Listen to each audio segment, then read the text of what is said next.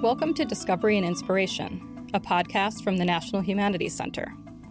I'm Jacqueline Kellish, Director of Public Engagement at the Center, and your host for this episode. Throughout the 19th century, American expansion was dramatic, extending U.S. control of lands from the Mississippi River across the entire North American continent, as well as territories in the Caribbean and Pacific. American paintings from the era were filled with landscapes, products, and people from these far off places. But what was it that artists were trying to convey about America's place in the world? Scholarship on American art and empire has largely been limited to accounts of the Western frontier and indigenous cultures. But our guest today, Professor Maggie Cao, is helping us reconsider the work of these artists in this era of increasing territorial acquisition and global influence. Maggie is Assistant Professor of Art History and David G. Frey Fellow in American Art at the University of North Carolina at Chapel Hill. Her research focuses on 18th and 19th century American art in a global context. And this year, as a fellow at the center, she has been working on a new book, tentatively titled Painting and the Making of American Empire, 1830 to 1898. Welcome, Maggie. Thank you for joining us. Thank you for having me. Maggie, your current project uses a perspective on 19th century American painting that is profoundly interdisciplinary and politically engaged. You specifically call attention to the ways that 19th century American artists observed, responded to, and sometimes benefited from forms of U.S. imperialism during this time. But imperialism is such a complex and multidimensional concept. Could you begin by explaining what you mean when you talk about imperialism and how this term functions in the context of your current book? Sure, I'm happy to do that. So, there's a very technical term for imperialism, which is that one country takes over the government of another country. And sometimes that's militarily, sometimes that's through treaties. And that's a sort of narrow way to think about empire. Uh, it's often the way that historians do think about empire when you talk about, say, the British Empire. We talk about, you know, the British having rule over India and all of these other colonies in the 19th century. Uh, what I've been really interested in is the ways that imperialism can be enacted in less formal ways. So sometimes that is in exploiting the resources of another country or through, you know, harvesting a natural resource, for instance, or exploiting a population for their labor on, say, a plantation. And I think of all of those as forms of imperialism, even if that so called colony isn't technically under the US state. So, in other words, it sounds like imperialism has more to do with a certain kind of unequal power relations. Exactly. And exploitation in this context. Exactly. It's really, I think of it as really any instance in which two countries are in an unequal power relation or two groups of people are in an unequal power relation. That's very helpful. Thank you. Why is painting, in particular, a good medium to use in launching this investigation into 19th century American imperialism?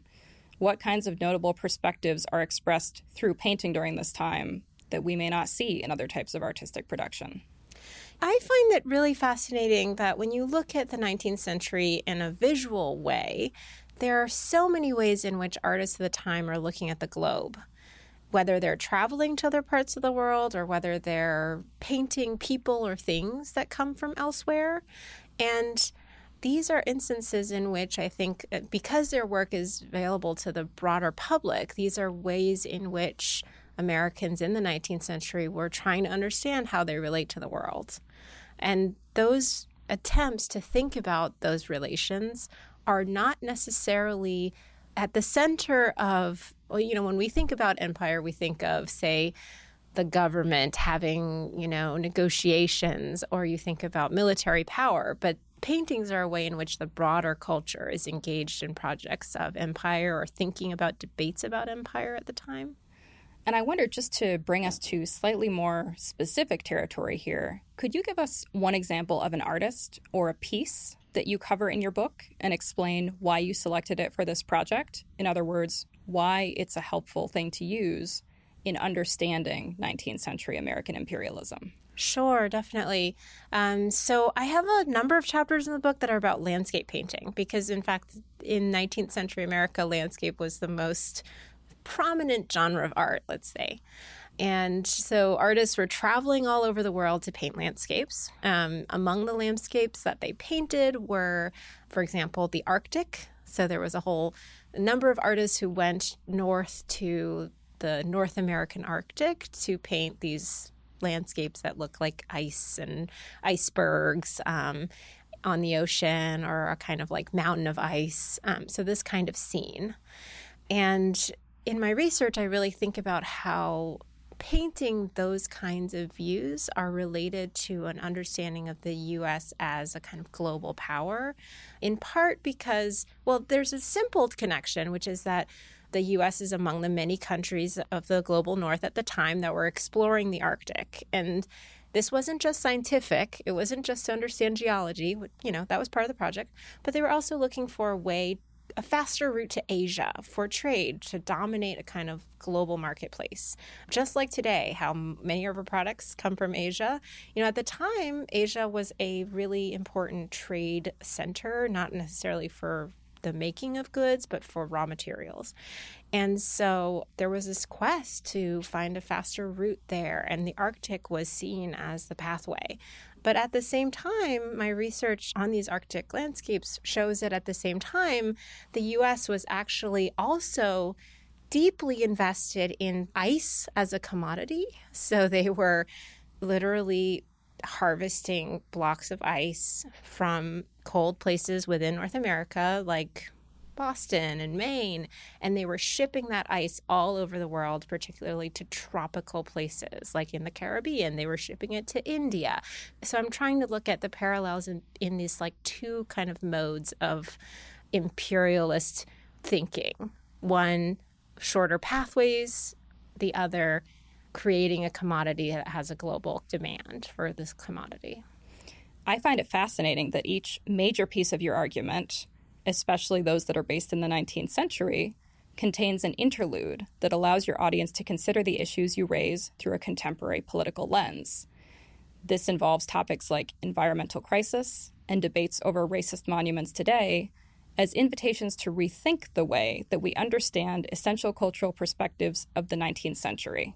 Why is it so important to put our present in conversation with the 19th century in this specific way? It's important that we see colonialism as not just something that was in the past, that not only is it ongoing because the United States is still a colonizer in many parts of the world, both formally, as in we have state power over other places in the world, but also informally through, you know, having military bases in other parts of the world, through exploiting other natural resources all over the world. And one of the ways to see imperialism as a kind of long story that impacts the present as well as the future is to look at what contemporary artists are doing within the uh, broader context of critique of imperialism because I think a lot of the most exciting dialogue around decolonization is coming out of the work of artists today. That's so interesting. And it also raises related questions about the ways that this type of art in the 19th century versus today would have been taken up, seen, and received by audiences. Could you talk a little bit about the kinds of audiences and the modes of viewership that would have existed for some of the art you talk about in the 19th century and contrast it to that of the art you speak about in the contemporary moment. The 19th century art actually had a very wide viewership, perhaps wider than we uh, see today uh, for contemporary art. So today, you know, this maybe we'll start with the present because I think many listeners might be more familiar with that. So, you know, the artists that I'm talking about today are often, you know, fairly well known in the art world. So you might see their work in a major museum or at a biennial. Um, but those venues often are frequented by people who are already engaged in the art world in some way that you know they might be scholars but they might be just those who are tapped into contemporary art Um, I think there's a perception that contemporary art is difficult to understand, so it sometimes doesn't have a broad audience. In the 19th century, by contrast, a lot of the works that I talk about were quite popular. So, these Arctic landscapes, for instance, some of these were quite large. So, think about, you know, a painting that covers the entire wall of a regular size room, for instance. And oftentimes these paintings would go on tours and they would they would have a sort of elaborate advertising apparatus around them. They would have been seen by audiences not everywhere, but in major cities where they would have been similar to like a movie today, you know, where it would hit the theaters and people would go out and see it and then they would talk about it. It would be reported and reviewed in papers. So sometimes these major artworks, these kind of elaborate artworks, they were shown as individual paintings often as well by themselves because that was sort of the main attraction. So they did have a fairly broad audience broader than what we might say an artist today, a contemporary artist today engages. We've talked a little bit about landscape as an important element of 19th century painting. And this was actually the subject of your previous book. You examined the sort of role of landscape painting from the late 19th century through the First World War. The time period of this project, however, does overlap slightly with your earlier work. Has your thinking about landscape in that earlier time affected the way you approached this project? Or perhaps has your perspective on landscape changed through your latest research and work? With my first project, I was really thinking about the national context of landscape painting, what landscape painting meant to Americans as a kind of nationalist kind of painting. And for this project, the lens is slightly different. So, really looking at these images of the globe. And it has changed a little bit in that often things that I really wanted to delve into in my previous book I couldn't because it was a book that was limited more in had a more national scope. I mean, the previous work I've done does inform in a lot of ways the, the newer research because it gives me a sort of broad contextual point of a framework to understand the new project. You talked a little bit about the Arctic as one example of subject matter that shows up in a very important way in these 19th century paintings.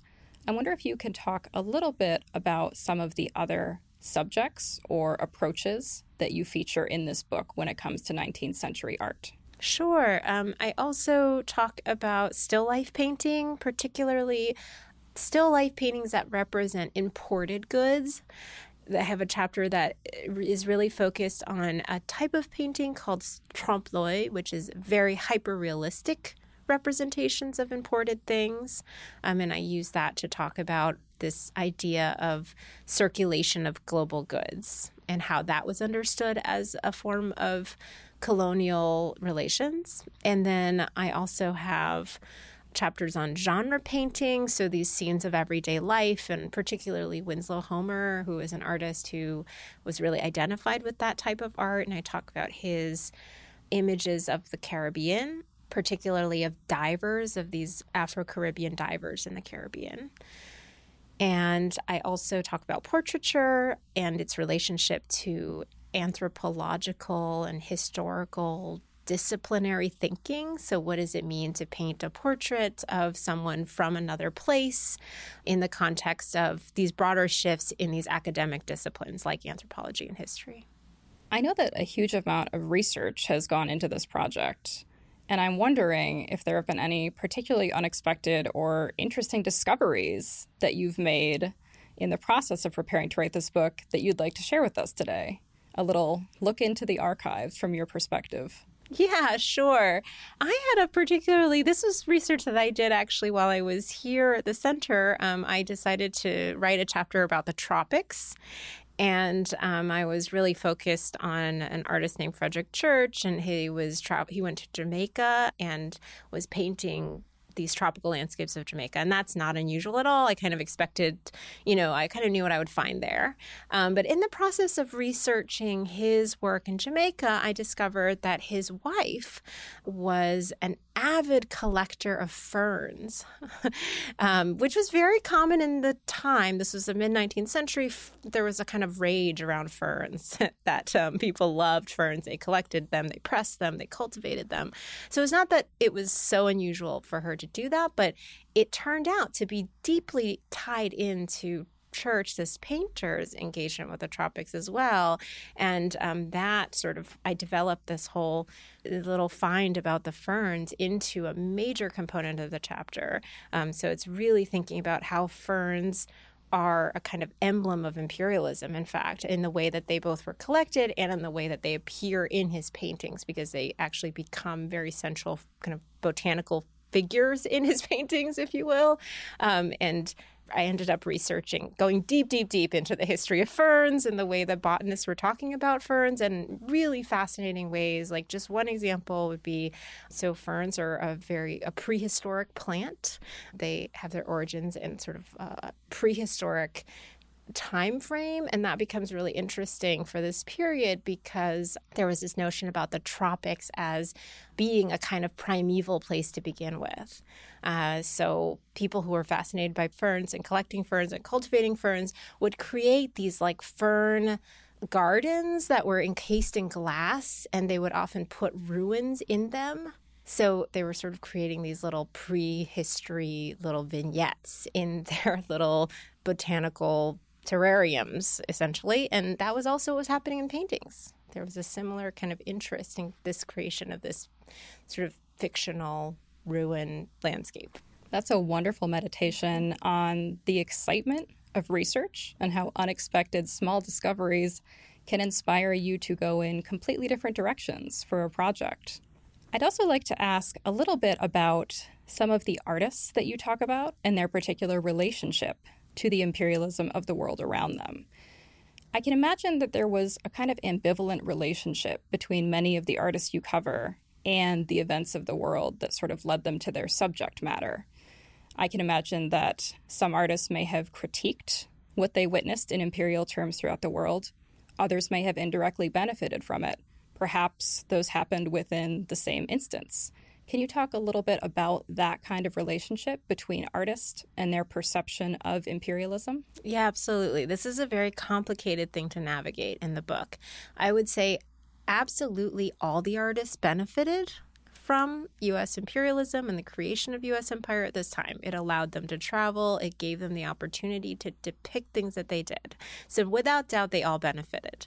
However, their relationship, whether it's critical or neutral or um, you know supportive, really varies, and sometimes it's quite hard to determine because you know we don't often have them writing a letter, say, or a diary entry that tells us these things.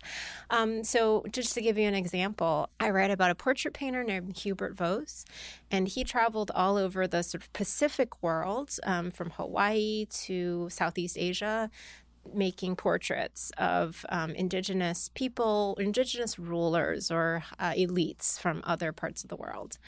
And he is very much doing this with the idea that he is going to create an anthropological form of portraiture. And that very much is informed by imperialist ideologies of the time.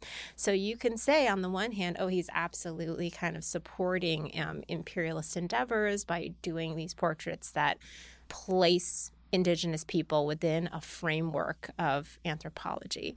At the same time, though, the reason he's doing this is actually because he had just recently gotten married to someone who is of a Hawaiian elite, native Hawaiian elite family. So his first stop in Hawaii is because he's his new wife to meet her family. And so he's very much because of her status, very much involved at this time. This is, you know, in, in the 1890s, very much becomes part of even though he's a Euro American artist, he's become part of this circle of indigenous Hawaiians who are resisting this US takeover that's happening at the time. So it becomes really complicated because he's personally, you could say, well, he's actually very anti empire. You know, this is a moment when whether Hawaii should become a colony is very much a subject of debate. At the same time, he's also using a kind of anthropological lens to depict the people that he meets in Hawaii. So it's quite complicated. And that's just one example. And there are other artists who, you know, fall on the spectrum as well, though oftentimes their status isn't as personally kind of complicated, but it's hard to determine. It's a challenge of the project. In fact, I often get asked, well, did, this artist support Empire or did they, you know, resist it? And it's hard to say. Like your artists, it sounds like you employ different perspectives and disciplinary lenses throughout this project. You are an art historian. You also have talked about political and anthropological lenses in your work. I wonder if you could talk to close us out about the particular disciplinary influences that are at play in this project. Absolutely. Yeah, this is a very multidisciplinary project, I would say, because though it focuses on paintings as a kind of core in each chapter, the ways that I get at thinking about paintings and what they mean is very much looking at them through the lens of other disciplines. So that might be anthropology. It's often, uh, you know, as in the case of the ferns, a history of botany. In the case of the Arctic and the still life paintings, it's a kind of business history or commodity history that informs what I'm arguing. And really, I think that the goal of doing work this way is that I'm really interested in thinking about how did empire really happen? You know, not just, well, when did the US take over Hawaii, for instance? You know, that is one history one could write. But, you know, one could also think about, well, how is a colonial relationship established through, say, how people traveled between these places or how things kind of got imported or exported or how materials got extracted, how shipping lines got created to enable all of this to happen. And in order to really look at empire in this more holistic way, um, you really have to think through multiple disciplines. Thank you so much, Maggie. And thank you, ladies and gentlemen, for tuning in please join us again for the next episode of Discovery and Inspiration from the National Humanities Center.